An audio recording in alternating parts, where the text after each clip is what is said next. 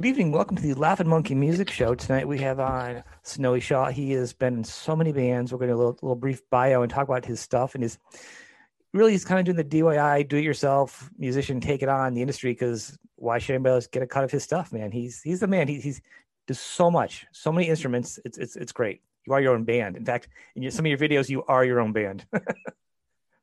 yeah, thank you so much. Yeah, but I kind of gradually, you know, I'm starting. I started out as a drummer, but uh, I quickly noticed that it was since I, I, was the one starting the band. Now we go mm-hmm. way back, like 40 years. But yeah.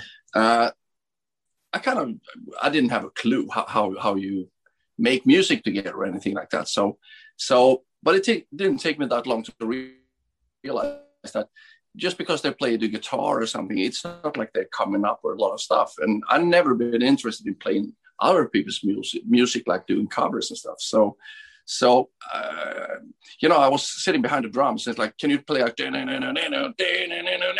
it was stuff like that? You're mouthing out my, my my riffs or whatever, and they could have picked that up. So it's like I thought it might be a good idea if I learned a little bit, so I could at least write my songs or show the show it to yeah. them. Uh, and from then on, like 40 years onward, so now I ended up like I play all the instruments and do all the, the singing and recording and designing the album covers and doing everything myself, selling it myself, and and so on. Or, or business, I don't know. I mean, is there even a business nowadays? I, I, think it's um, it's it definitely is kind of a different. The business model has changed and evolved. There's an yeah. old dinosaur version of it which people try to exactly. hang on to. And then there's the you're kind of moving forward, and, and a lot of people are moving forward. A lot of especially musical artists now because they've realized yeah. that your Spotify's and your this and your that's are, yeah. are getting unless you're going to get three billion hits, which is good for somebody. Even that money is not going to make you a profit that the band's getting. Where you can yeah, sell I, your... I don't even be, I don't even believe that. Um, I mean, let's not go into that. I mean, everything is corrupt and all that. But I thought Ed Sheeran or Ed Sheeran or whatever his name is, he's had like three billion uh, streams on, on Spotify, one song or something like that. And and then you take my comparison, uh, Rolling Rolling Stones, who's been around for like 55 years mm-hmm. or something like that, and their most popular song is Paint It Black, and that has half a billion, while he has three billions. You know, so something fishy here. It's, it's like uh, money laundering or something like that. I, I cannot yeah. really believe it. I, don't I think it's that uh, I was like arguing uh, on, a, on a thread like uh, with a couple of Americans about that. They said, "Oh, we should boycott uh, Spotify." Yeah, but the model in itself is perfect. I mean, uh, you can be offline, you can be out hiking or do whatever you want to do, and still listen to your playlist and your favorite music. The problem isn't that. I mean, if you're a subscriber and, and pay like uh, uh, what is it, ten dollars a month or something like that. Uh, but the thing is that there are too many middle hands, so it doesn't end up in, in the pocket right. of the of the songwriters, and that is the problem. And just a couple of weeks ago, I heard that all the big fishes like Sting and and uh, yeah, Paul McCartney and all those guys, yeah. like they they uh, got together and sort of try to change that. We should have like a three, at least three times that, you know, um, yeah. in, in, royalties. So that's the problem. But I mean, otherwise, I mean, physical problem, uh, physical, physical uh, albums. I think it's kind of like dead. I mean, it's more, more or less for collectors, and that is why I'm putting out vinyls like limited editions and all that because because of the people who wants to collect that and they get the the big you know big pictures and all that i mean it's a yeah, it's uh, right. It's a it's deeper, a nice way, it's a, it's but, a deeper but, but, I mean, it's very easy to use the Spotify. You know. Yeah. Well, I, I, use I, I, use I use iTunes because in, I feel like it's easier to do full albums and, and deeper dives of, of, artists. At least yeah. I'm going to pay for it, and I think it's a little bit more fair for artists. I don't know particularly. I'm not a singles guy. I do like vinyl. I like I like holding stuff. I'm not my CD guy. Yeah. But I do like vinyl of artists too. Yeah. Um, yeah. But that's yeah. But I mean, if, if I if I would say personally, I mean, uh, that's why now I'm putting out instead of doing one album, spending two hours to make one full album and put that out, and it has a life existence or a longevity of two three months tops or something like that, depending on what kind of audience you have and all that. But but but also that is why I put out one song per month instead, you know, and yeah. it's going to be collected like and every 24th of, of, the month, I'm putting out a new single where I also invite a lot of like my my old heroes or you know guest stars or former band members and all that because this album is, is a special uh, concept called this is heavy metal plain and simple. So it's not like i reinventing the wheel or anything like that. I'm doing you know uh, some sort of broadness about hard rock heavy metal or whatever you want to call it. You know uh, this is the particular concept i'm doing now. But um, then it's singles because uh, it seemed that people don't have that much uh, attention span nowadays to sit mm-hmm. down and enjoy a full album. And I mean, it's, it's become really problematic because let's say when I was growing up, I could spend my hard earned money or whatever, my, my allowance or something on a album. And if I didn't like it at first, okay, I just kept listening to it like 25 times and it kind of grow on you. So it's like song number eight, oh, that's kind of good. I, I, like the riff and the vocals and blah, blah, blah. Nowadays, when you go to Spotify, someone might suggest that check out this band, they are really cool. And you listen to the, the most popular song, ah, so and so, and then you might go to the second one. And, and then I just skip it because I haven't invested any money in it, you know. And if you had to buy something, you really want to like that you know, when I was a kid, no, buying Kiss albums or whatever, you know. Or, yeah. or you go back and you'd be like, I like one or two songs and you put it away. And four months later, it grows on you. You're like, you know what? And yeah. then all of a sudden you have it. Or the very least, the album covers had such great artwork. You're like, it's too cool to get rid of. I really, this album cover. Remember buying albums because the covers were so badass? Yeah, but we all can relate to that. I mean, I, I bought a lot of album co- uh, albums because of the cover. Um, I don't know if you've seen that, but I was like uh, interviewed by uh, Peter Baltes of Accept, the bass player, because they were going to do some sort of documentary, and we met backstage at some festival or something. And I had to tell them the story. And I skipped school when I was like in eighth grade or something, and went went downtown with a little money I had and bought two albums. I saw the new Accept. I had heard a little bit of Breaker before that, but I saw wow, two burning flying V's like yeah. that. Wow, I got to have that. I haven't heard, you know.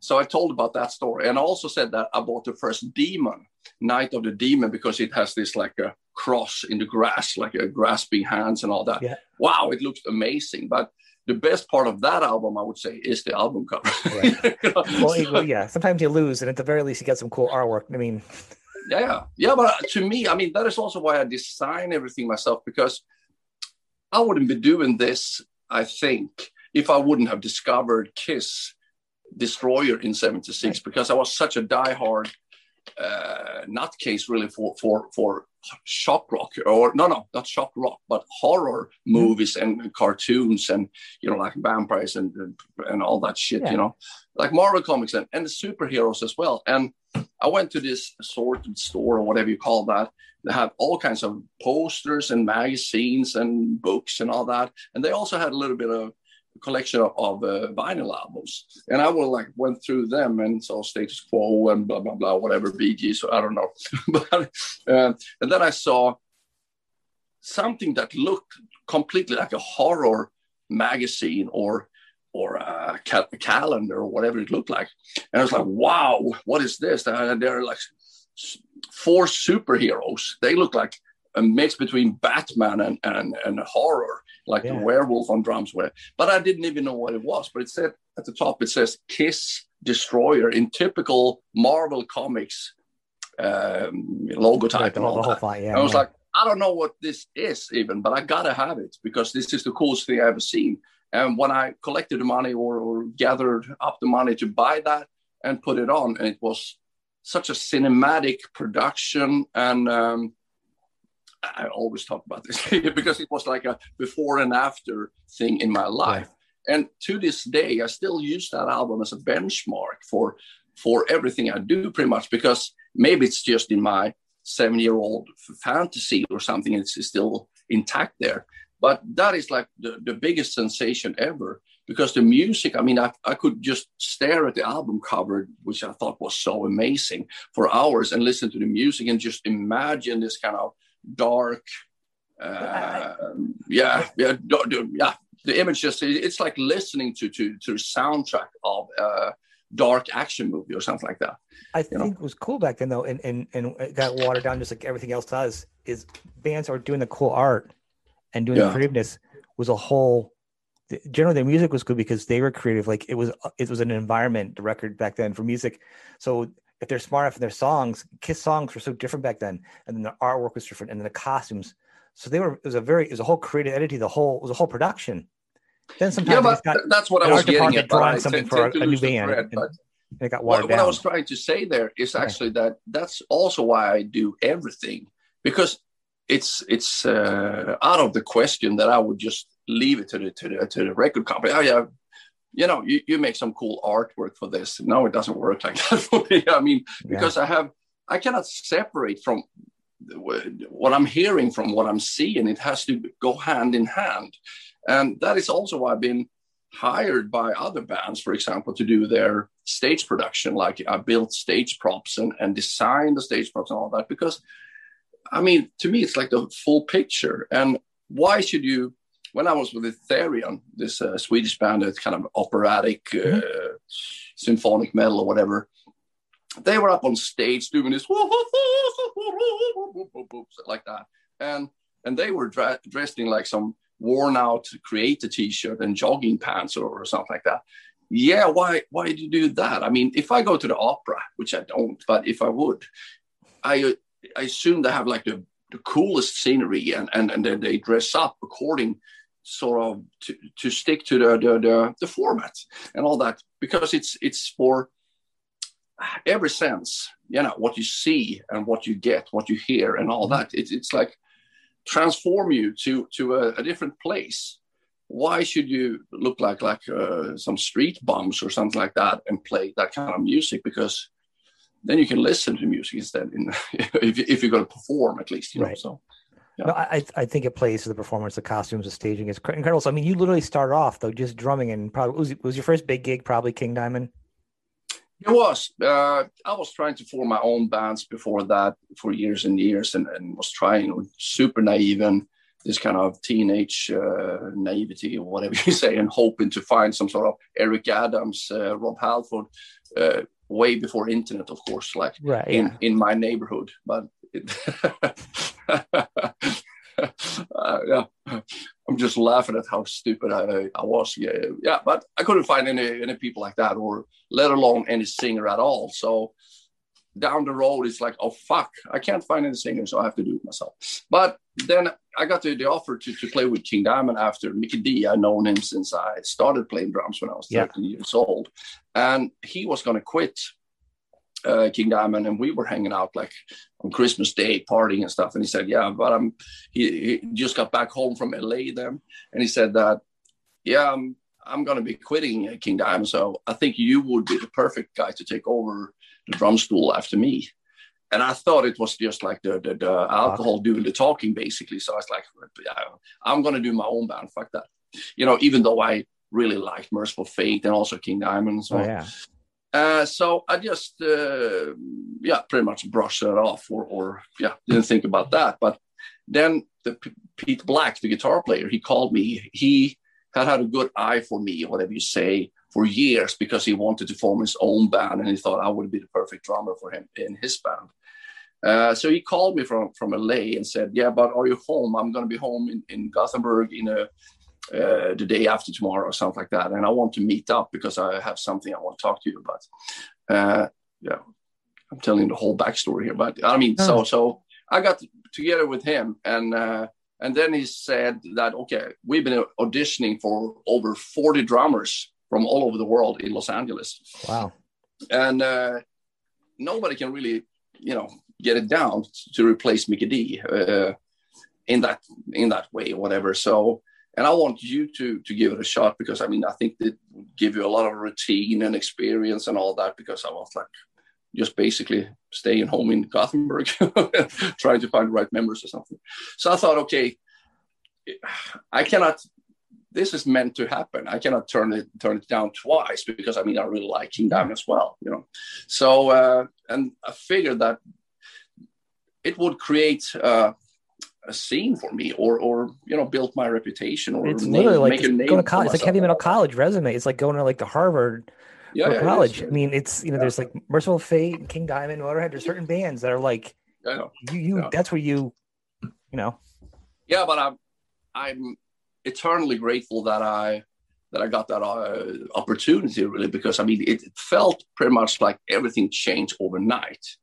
You know, when I first came to America and all that, and and you know, yeah, it was crazy really going out on a headline tour for three three and a half months, I think, in in, in America alone, and then the same thing in Europe. That was the I, was it the eye the seat was for the eye. No, eye, it was before that. It was conspiracy album in 1989 so so on that album they didn't have any drummer because they couldn't find a, proper oh, okay, replacement so for mikkey dee so yeah. they called him in and he did it like a session drummer and uh, i was the one doing the videos and the tours and all that you know yeah. Yeah. i was working for the label that did that was carrying or distributing at the time when the eye came out so i remember opening it up and that would be your first one right with them yeah, it's my first one. Yeah. yeah. So I mean, that was the first time I remember seeing your, your name with Okay. Oh, you know, with King, and I'm like, oh, who's this guy? Yeah. You know, and then Snowy Shaw, and that was so that was my first introduction to you. Yeah, yeah, yeah. Like yeah. 90 or something, 89, 90, yeah, yeah. Yeah, it's 1990. Yeah, yeah. A long time ago, 31 years ago. Yeah, yeah. Time flies. yeah. It wasn't that long yeah. ago. We're not that old. It was only three years ago. No.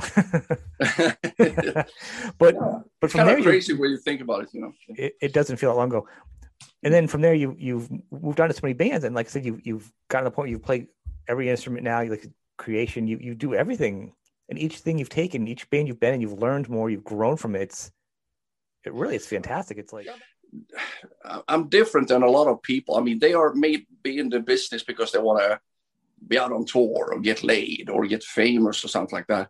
To me i, I kind of come to, to the conclusion late, later on in life that it's all about self growth in my case that I want to take on new challenges and uh, and do it the way I kind of envision it. And uh, and stick to that. And people may say that you're a, a, control freak, yeah, but because it's my vision, I cannot just leave it to to other players and they can do whatever they want. So so I have a very distinct, uh, very precise picture, and and that's what I figure it's it's kind of hard to, to find a singer to do it like that. So at the end of the day, I mean, yeah, I might not be the best singer or whatever, but gradually you get better at something. So, so I mean, you just keep working at it. You know? Well, so you're a good vocalist. What it is is you write to your voice, and I think some of the best rock vocalists wouldn't be okay. singing in other pop songs. They, but they're they're the most badass in their bands. You know what I'm saying? Yeah. Yeah. Like your favorite artist there, and then put them on top forty. You know what I mean? It's not going to work. May have Bruce yeah, Dickinson but... sing a Lady Gaga song. It's not going to work. Bruce sings no. Eden, or he sings his no. solo stuff. You you write, you sing to what's best for you, and that's usually when you do what's best for you and honest in you. That's where you yeah. succeed. You probably have the yeah. most success in your life now by you doing Snowy Shaw and all these projects and these you get yeah. lives from videos, and you get this whole full on thing going. Yeah, but something that I noticed, and, and it's kind of a little bit. Uh intimidating actually or something because a lot of the people that you put on a pedestal like you think they are the greatest ever i mean for, for this ongoing project that i'm doing now for example uh, i'm in contact with a lot of big names like like mm-hmm. my childhood heroes like i can mention dan McCafferty from nazareth for example mm-hmm. but he's like very old I, I, he he's probably fully capable of doing that to, to living up to my expectations and doing it like I, have written the song and the vocal yep. melodies and all that. He's just one example, but a lot of those guys they are getting out uh, kind of old, and you lose your range with age range, and yeah. all that. Yeah, and and I don't want to see that that my heroes sort of fall off that pedestal. you know, if they cannot deliver the goods. Same thing with Suzi Quatro is another one that I, wow, yeah, but she was that uh, on her peak by 1973 or something. So that's kind of a long time ago. You know? Well, you know, and here's I just I literally just had this conversation. Uh, it always comes a lot as, as, as a musical artist. You're as, as, a vocalist, it's usually the worst. And then be, I think getting old, being a vocalist, and then ended yeah. up probably like a drummer, and then it's like yeah. guitarist if you're a heavy guitar player. But yeah. What about the bass players? Nobody pays attention to them anyway, right? no, they're in the back. They're in the back doing catering. I, I know you're. yeah, yeah, exactly. Um, or turning the light bulb. No, but, but like I'm saying, but like physically, how it changes your performance. Yeah. Like in your 20s, you get these bands that do these high notes and whatever. I get yeah. time when people have been, been like, you know what? I kind of wish I wrote that a step down. I wish I did that in different key, because yeah. if you're performing that song 30, 40, 50 years later, you're not doing that anymore.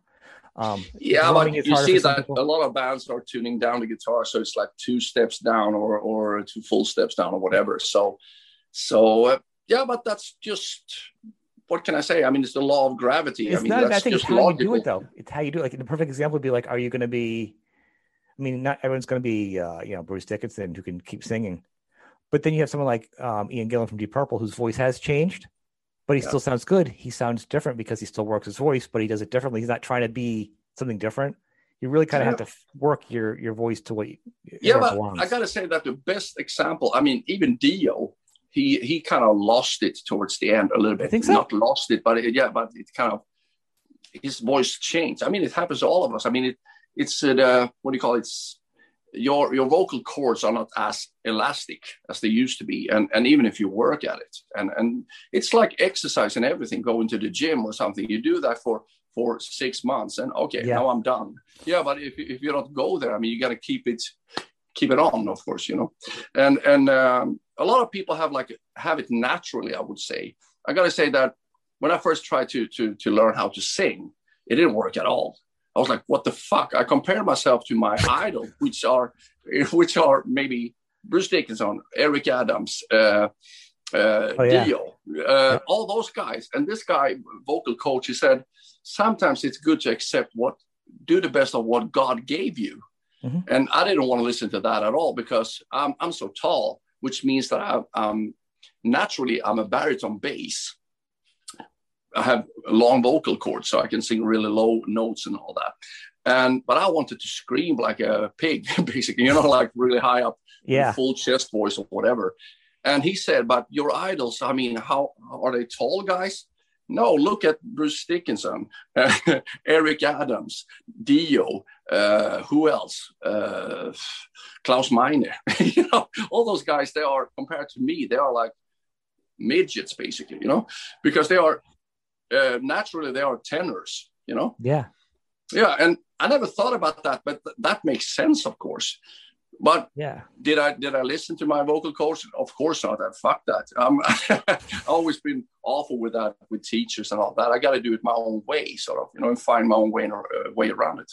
And I think I, you know, I sort of got it down. So so I'm at least pleased with what I'm doing. You know, trying to do my best. You know.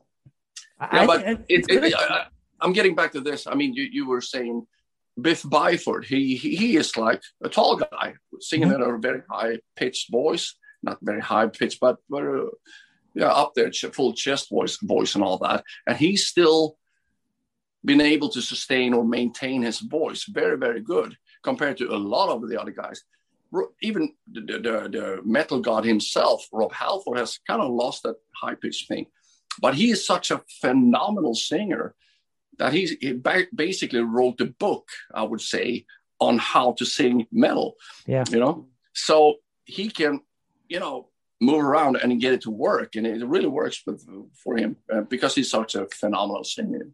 Right, and it has to fit the song too. There's a certain point though where, just like anything, if you oversing something, yeah. But the, the tough part is like, okay, it's not with the new material. Then you can adapt to that, of course. But right. if you're going to do the, the, the songs that were written like in 1975 or 85 or something like that, and yeah. when you were, you know, a lot, you know, a lot younger, you know, it's tough. You know? I think my my best and I enjoyed him the most live. It would be either in the Painkiller tour. I want to yeah. say him because he was he was straddling both worlds. You know what I mean? With vocally, yeah. it was just that was the best for me. I think I've seen him live. Was there not? Yeah. That time period. Um, so you're writing songs, but as a drummer and a guitar player, do you feel like you have a more rhythmic approach to your songs? Um, when you write, are you thinking drum? Are you like not, not so much nowadays, but when I started out, I could say that I wrote, I learned to to play guitar myself, and mm-hmm. I I and I did that from a from a drummer's perspective. So my rhythms were, let's say, you know, I picked up the guitar, like I said, just to, to, to be able to write songs and show them what I wanted, and then I wanted to, you know, progress and develop and all that. So I invented new kind of ways of playing, and that was based not so so much harmonically, but more rhythmically right. because I'm a drummer. So I would take like those polyrhythms and and kind of really really rhythmically complicated or or uh, yeah complicated stuff in a way. So when I showed that to those guitar players, not none could play them. so, so it was like, okay, now I fucked it up anyway. You know, I don't have a guitar here, but it's like, let, let me show you. yeah, grab one behind you. Actually, for instance, I mean, Meshuggah. I mean, Meshuggah, they kind of borrow that that riff from me that I did with Illwill, a song that I came up with, like a, one of those rhythmics. Uh, let me see if I can find a guitar here. You come into the wall behind you there. uh, oh, what the fuck? Uh, oh, let me see here. Just admiring some of your guitars while you were up behind you. That wall is beautiful. Get some beautiful.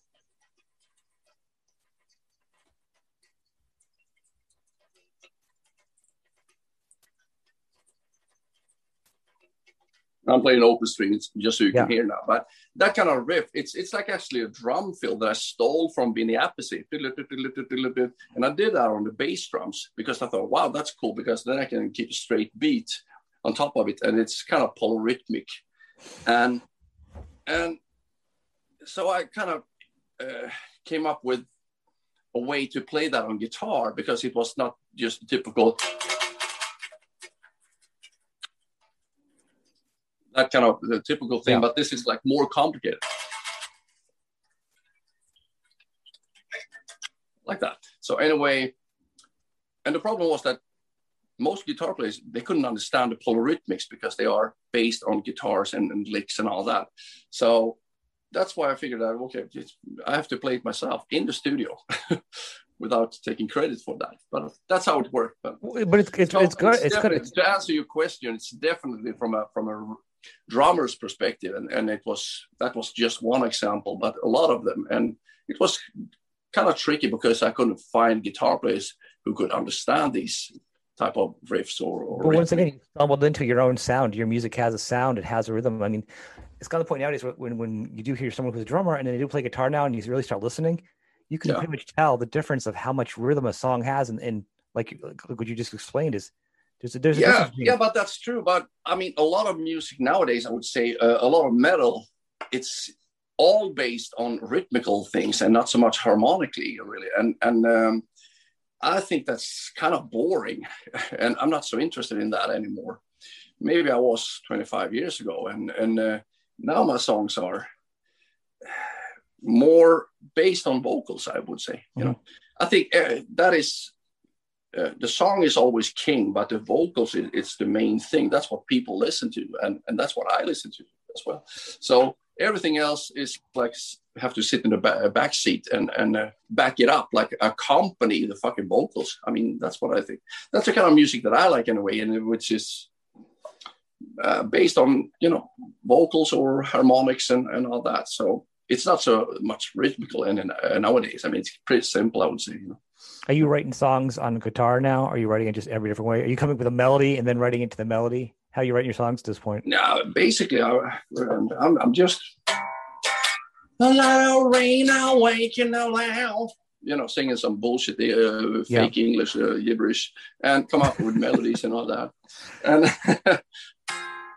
but once I get the picture, I mean, uh, everything starts to um, uh, clear. I mean, the whole vision. So I get all the the, the bass line and and uh, all the effects that should be there, and also drum a little bit. And, I kind of record that on a, a simple audio recorder I have in my computer or in the phone or something like yeah. that.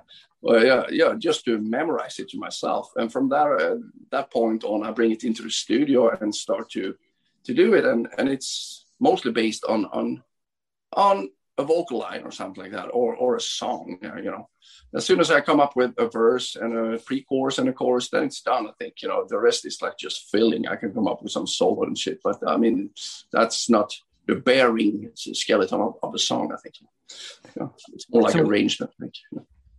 You also do you, the quality of everything you do is really good. Like we'll talk about even some of your newer videos that you've done. It's so it's like shot so well and it's done. I, I mean, like, like, my music uh, official yeah, your music, music videos. videos. We're talking yeah. about your production, your things. I kind of like we're kind of finding a little journey here. Yeah. But the way it's shot, like you say, well, it's kind of like was it uh yeah uh your Krampus, like some of your he's kind of like got the horror feel to it, but you're like, it's not going to just be white. It's got the art feel to it. It's not just like a flushed color. It's it's professionally the, the quality and the effects that you do are like it's not overdone. It's it's good. It's good. It's like it's like updated horror, but yeah. high def. It's like videos nowadays aren't always like that. It's usually really you're either really good or really bad. So your production, are you? Do you have a team doing that for you with you? Are you your ideas on that too? No, but I, I I'm behind everything you see and hear, basically, because it's it's my my brainchild. But you get I mean, I'm, I'm, doing the difference everything. of your videos to other videos of quality. You get what I'm saying, though, right? Um, to be honest, I I pretty much stopped caring what other people do or don't. Uh, uh, like three decades ago. well, so, I'm talking like technology, production values. I mean, you're not going to hand out a VHS quality video, is what I'm saying. Um, yeah, but I'm just trying to to to come as close as possible to my vision of okay. it. You know, uh, quality wise, I mean, it's got to be the best you you can you can get. Uh, well, from my perspective, it's shot very well. From a video end, it's done very well. It's like okay, thank beyond you, you. beyond somebody. It's not the vision of somebody going in and we're going to come in two days. You're going to pay us this. We're going to shoot a video rock video. Who cares who it is?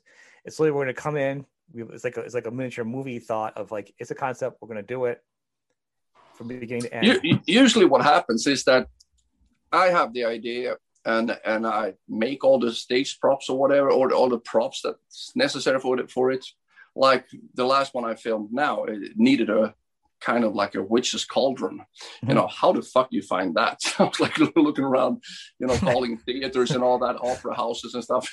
you know, so we ended up that we have to make it out of papier mache and and uh, what do you call that? Like some sort of uh, yeah, all kinds yeah. of crap basically, and, and just to come as close as possible to to my vision, and um, and then I have have this, and I do the script and all that, and, and draw pictures or or uh, you know come up with examples or whatever it might be uh, of others. So it's got to got to look that way, and we need that kind of atmosphere. And I also find the right locations for it, and uh, bring in the right people that I need like for this last one I filmed now, I had Dan Dark, uh, a friend of mine who sang with the band called Torch in the 80s. And he's like a hero to me when I was a kid.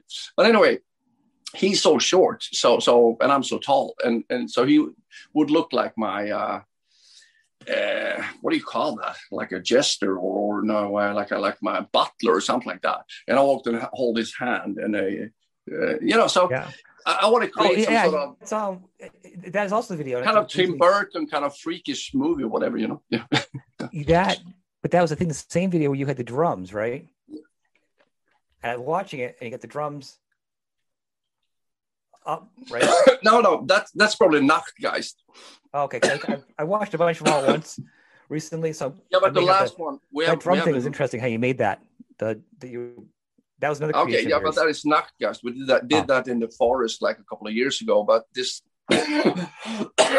sorry, this latest one we haven't put, put that out yet because uh, it's not going to be out until next year.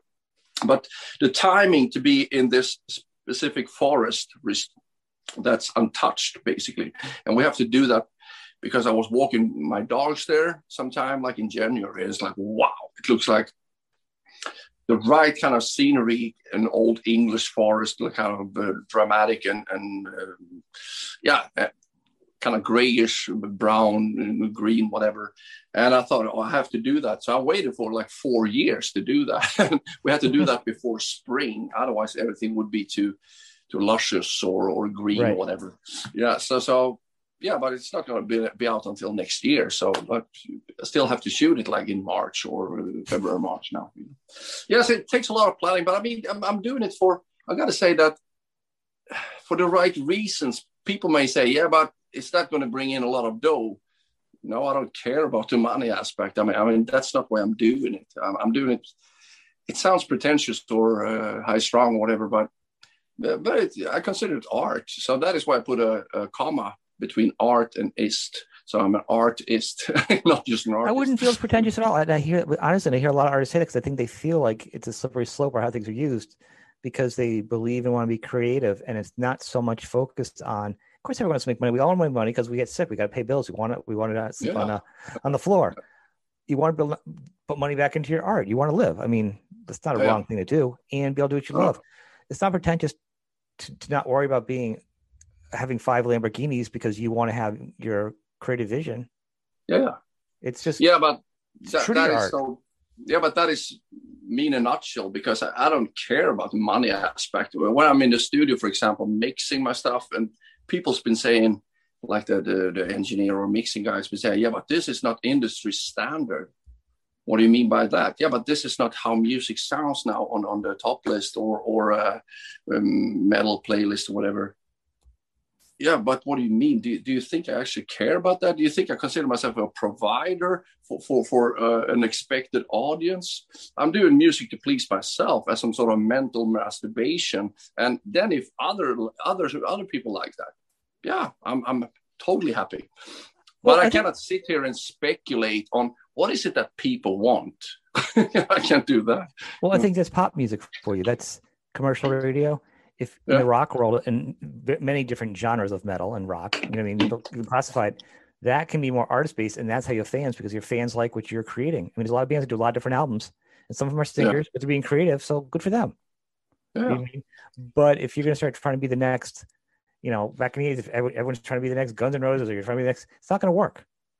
There was one. No, but I mean, I told I told a friend I told this to a friend who, ran this uh, drum store in Gothenburg, and then they uh, went bankrupt a couple of years ago and stuff. And he was like kind of frustrated. He was also a drummer in a band, and I said, in this day and age, I mean, you cannot make any money from this thing. So why be a whore? Why be a prostitute if you're not even getting paid? Do what you want. I mean, so so I mean, I mean, you got to have uh, some sort of um, source of income for, for of course, to, to right. provide a living. Uh, and that's all, all, I'm going for. I can lower my standards or, or living conditions, whatever. I mean, so, so it's good for me and, and, you know, whatever it is. I'm not after fame or fortune. I don't give a crap about that. I mean, to me, it's like um, having an outlet for my creativity and all that. So, yeah. Well, I mean, as long as you can pay the bills and you can you can pay for equipment, you know what I mean? Yeah, yeah. That's yeah. all that matters. Yeah, yeah, but I mean, so, so to me, it's it's like absurd that people speculate in that, and I've kind of been there. A lot of uh, of my friends who hasn't really established themselves or something. I think that yeah, but you should go to America. That's where it, where the big money is, and and where, where it is happens. there. But tell them call me. Yeah, but, me know where the big money is. yeah, but that's what they're saying. And, and when I speak to American friends, they say, yeah, we should go to Europe or Sweden. That way you can make it big. I'm sorry to say, but there's no place. I mean, now with internet, I mean, it doesn't matter where you fuck you, where the fuck you live. So just because, yeah, but in Seattle, no, no, it's not like 1990. People don't walk around with those shirts and and, uh, and goatees and stuff like that. That was back then. It's like the swinging 60s. Don't go to London now. There's nothing there. There's nothing anywhere. I mean, the, the, the Europe touring scene has yeah. been good for American artists for rock art. It's really helped them keep their careers going during some hard yeah, times because America has yeah. been very commercial radio and it's very yeah. very uh, fickle. Whereas I think personally, European rock audiences of metal and other genres are more loyal and have continued to support that. That is one I think advantage over across the board. Yeah, but I guess it comes down to the grass is always greener on the other yes. side. You have the Europeans. We want to make it big in America, and the Americans okay, we can play this uh, pizzeria or something like that, and or we can go to Europe and play Wacken in front of that many people. A lot of the bands they are not so popular in America, but they are huge in Germany, for example. You know, Germany's interesting with with what bands are popular. Germany really just kept some careers going. I tell you. Yeah, yeah, but a lot of us. I mean, for example, like Manowar. They, I would say, I don't want to talk about other bands like that, but they try to make it out like they are kings of metal. Yeah, not so much in America. I, I don't think they've done a, a, proper tour for the last 25 years or something in America. I don't think I've ever seen a flyer from Manowar over here. yeah, yeah, but in Europe, and uh, they are big, you know. Are they? Are they still big over there? Ah, I don't know, but they used to be at least. you know, you know. Yeah. But I mean, compared to America, because I mean, it's hard. I mean, they made the, the third album, Hail to England. It was kind of like uh, not kissing up to England because they, that's where they met and all that. Was the Boston right. Joe, you know.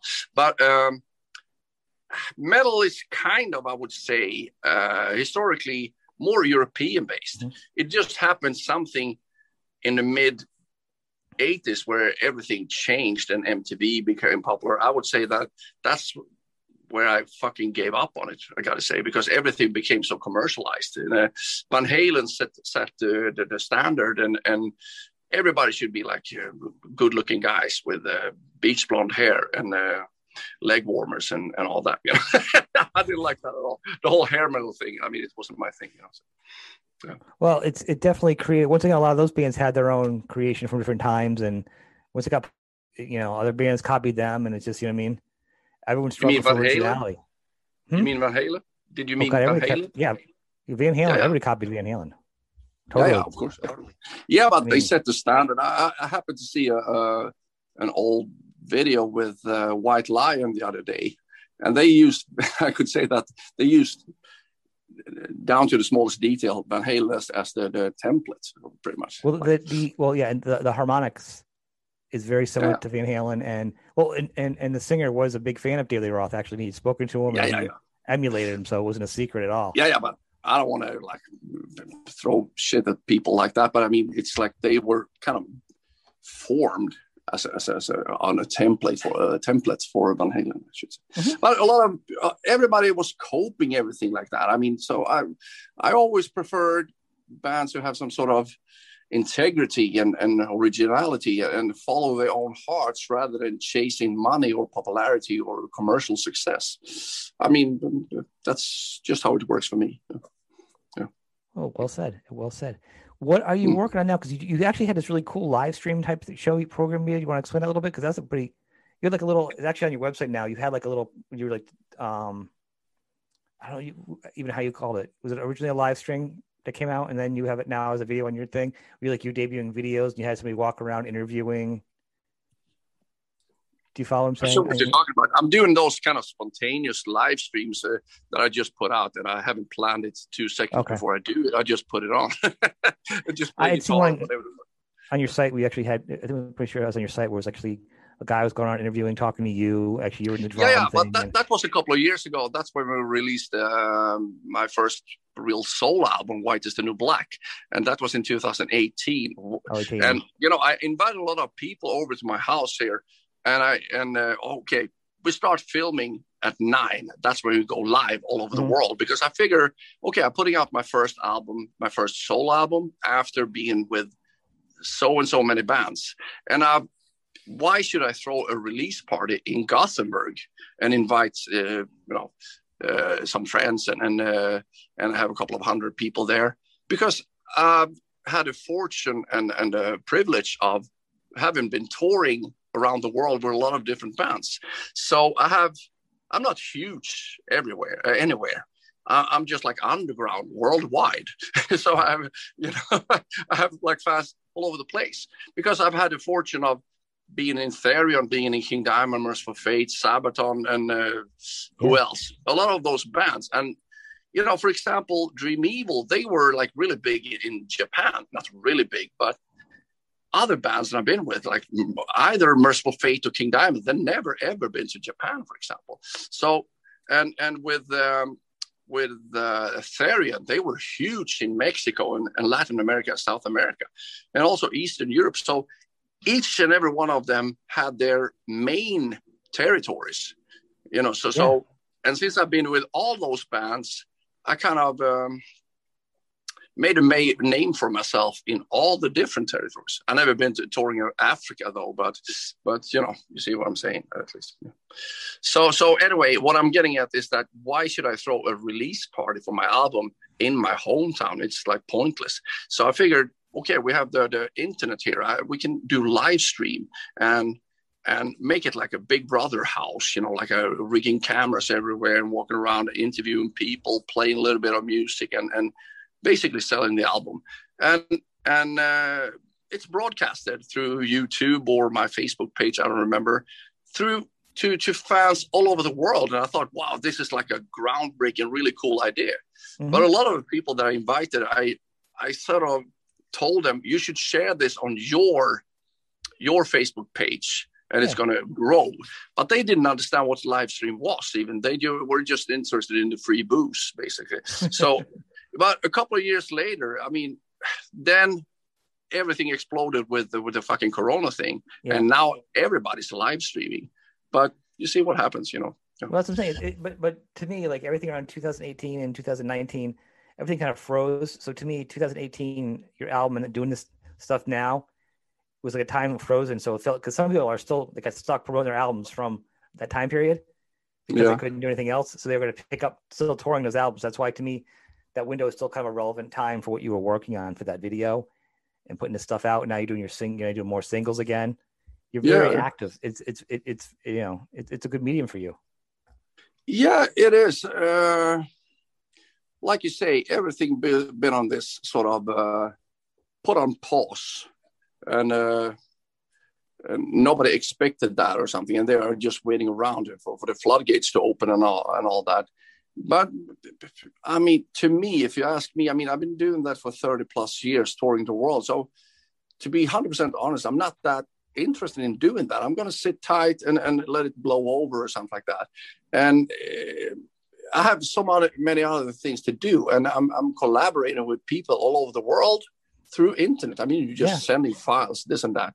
And, and it works fine by me. And, and I'm perfectly fine by that because I'm, I'm not so much interested – in the touring anymore. I gotta say.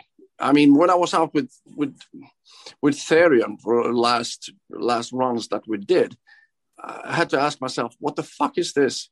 I'm not enjoying this as much. I mean, I, I like the money I'm earning, and I'm liking those two hours on stage. The rest of it, I, I would just like erase. you know, yeah.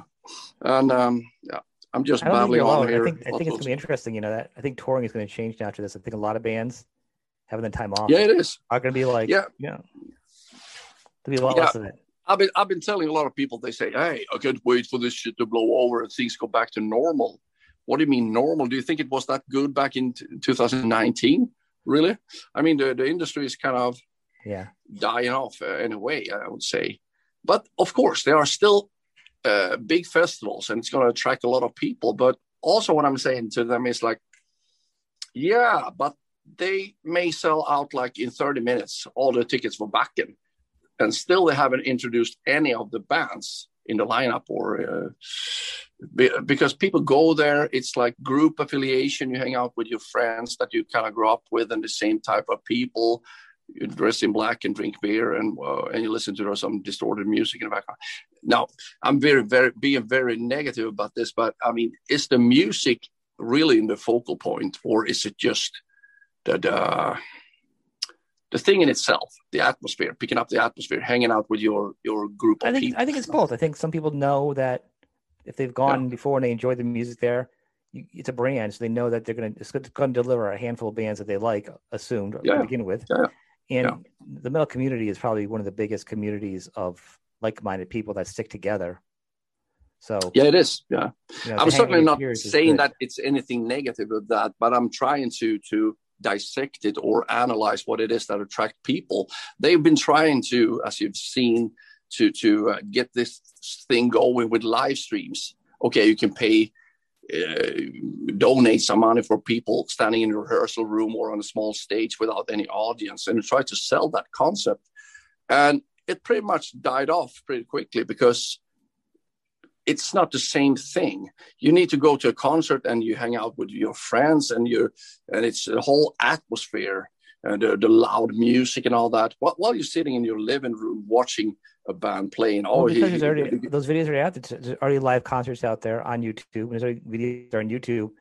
So you're almost competing against yourself. You have nothing to. I mean, you're, you're literally making a video of yourself that people have been watching yeah. videos of yourself when you were younger. So it's really going to be pretty spectacular in video to stop yeah. them from watching. I mean, look at the Facebook pages of certain bands. They're going to post the same videos from 1985 of that band over okay. new music. Okay. You they know? do that? I haven't yeah. seen that. No. I've literally posted an interview on some sites of a band, that, like a Facebook page of, say, name so so band. Mm-hmm. And then and I'll literally post a brand new interview with that member of the band, which would be fantastic. You know, mm-hmm. and they'll, instead they'll, they'll be more apt to watch other videos of the same thing that's been on YouTube for 30 years. Instead of seeing like a brand new thing talking about their album, what's going on, their opinions.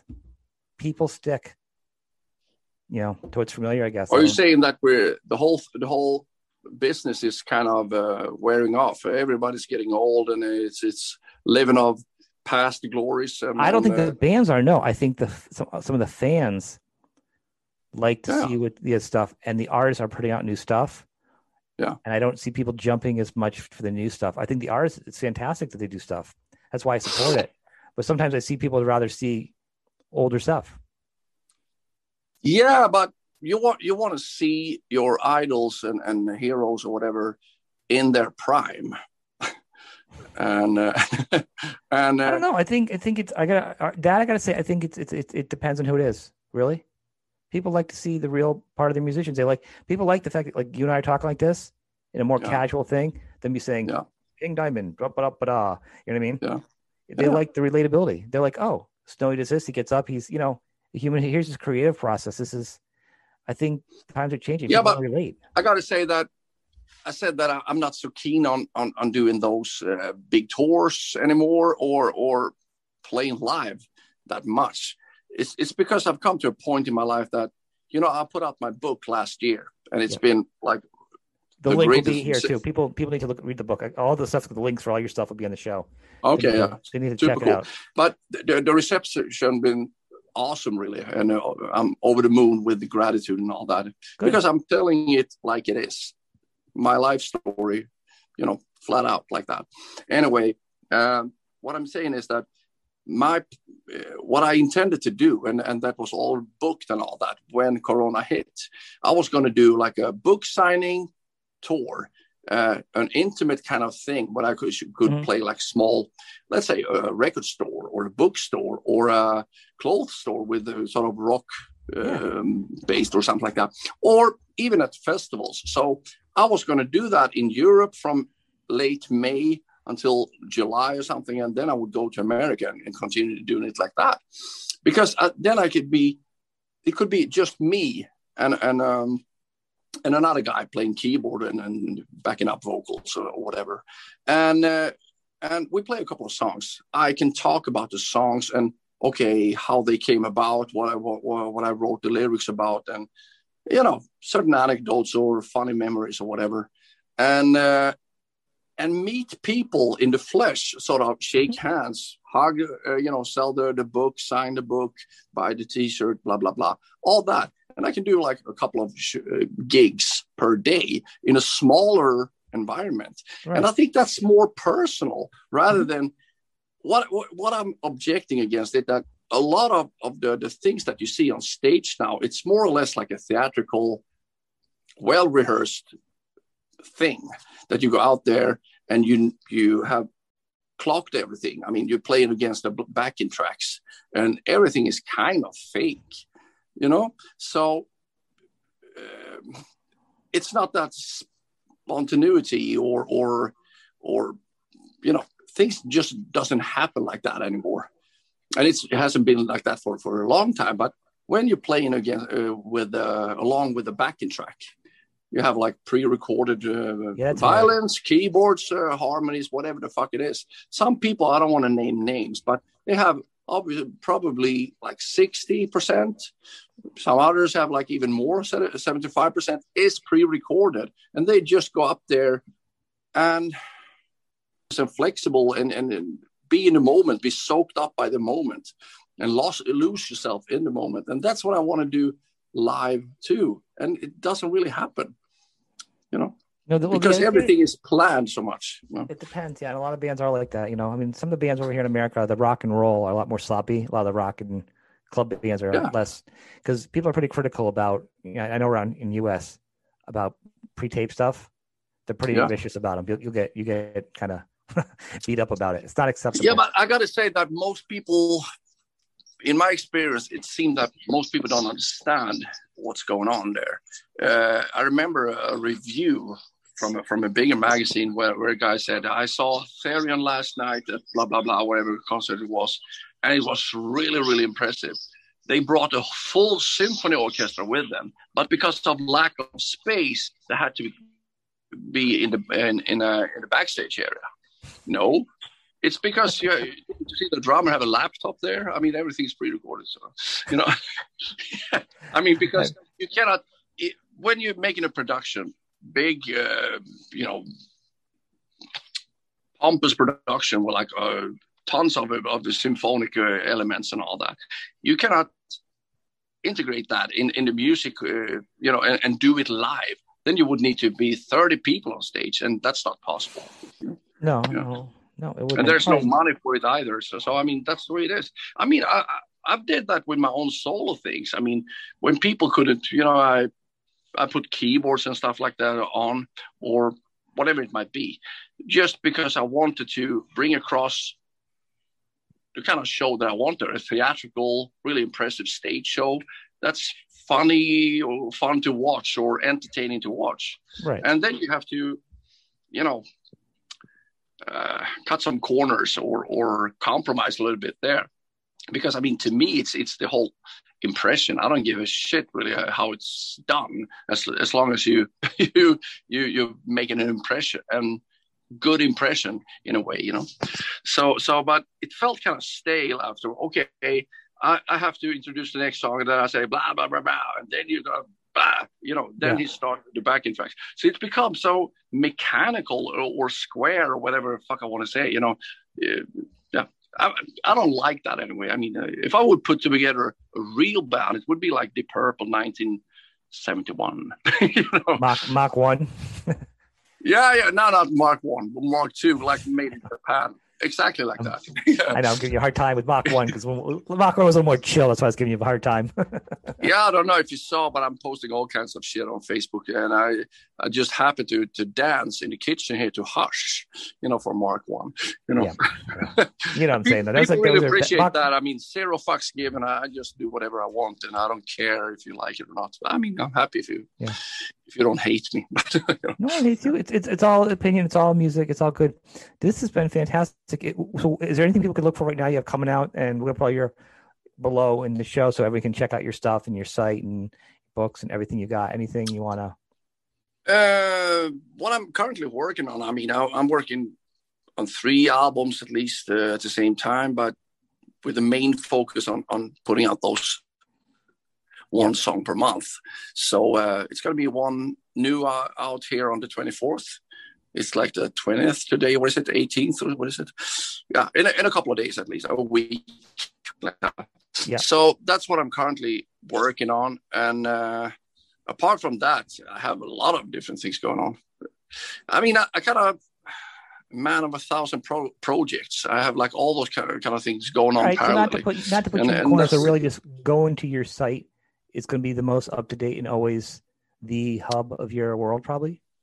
I would love to say yes, but I mean, I haven't I even. Logged in. I haven't logged into to my new website for six months because I've been so busy, and I haven't updated with new new T-shirts or merchandise or anything like that. I was planning on on making that as a as a basis of what's going on. I mean, so I, am on so many different forums like Patreon and then Instagram and blah blah okay. blah. We'll put everything up there. Just, I just want to direct your fans and, and new people to where to see you at the most. I'll put all you send me all your links for everything, and then people can kind of go through it and. Yeah, yeah, yeah. I'm, I'm trying to to um, kind of. Um, you're making it hard for me to ha- direct people to you. It's like you're in witness relocation or something. You're yeah, yeah, but the, the best way is probably Facebook or Instagram. Okay that's what I'm. I have a, an official page on Facebook and also two private ones whatever, and Instagram and all that. But snowyshaw.net, www.snowyshaw.net. It's going to be the platform where I'm going to put out everything new and and like weekly updates or whatever. But I have a bad conscience about that because I haven't even logged in for six months at least. You know. so. it, well, I was just on it. It's, it's a pretty good site, though. I mean, get it going because there's not a lot of good sites out there. So, yeah, yeah, but like I, I was saying, you said that uh, in the beginning, like DIY is that yeah, correct? Do yourself, yeah. Do it yourself, yeah. And there's only 24 hours per day, so I mean, I'm pretty much doing everything myself, and it's. Yeah. I'm just saying yeah. it's awesome. I'm just saying it's a good site. So yeah, you yeah, yeah. but you, you're living with the, those endless to-do lists that you never get to actually. I hear you. Well, I want everyone to check you out. Thank you. This has been fantastic.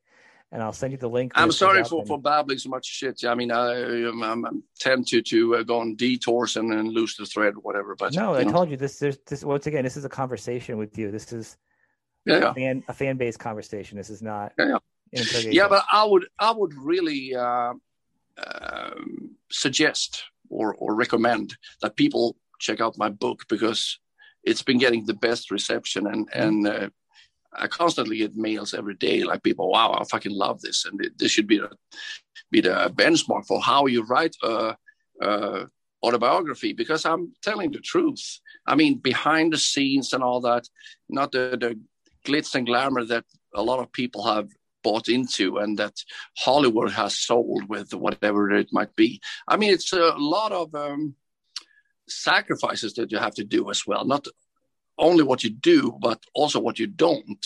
Yeah. You know, to to t- set off time and apply yourself and, and dedicate yourself. There are good reviews too. I, the, yeah. it's on my list now to get two. It's I saw the reviews. I'm like, it's just the reviews are too good.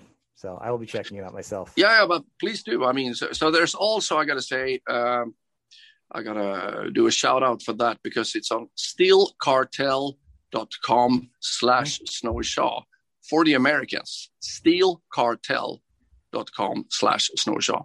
That's because uh, yeah, you can also buy it in America. So because it's so uh, expensive to ship things nowadays, you know. Yeah. yeah. yeah. So so it's both in Europe and, and America. So that's cool. Bye. Bad bad connection. Take care of yourself. Talk to you yeah. soon. Okay. Bye. Bye bye. Bye bye.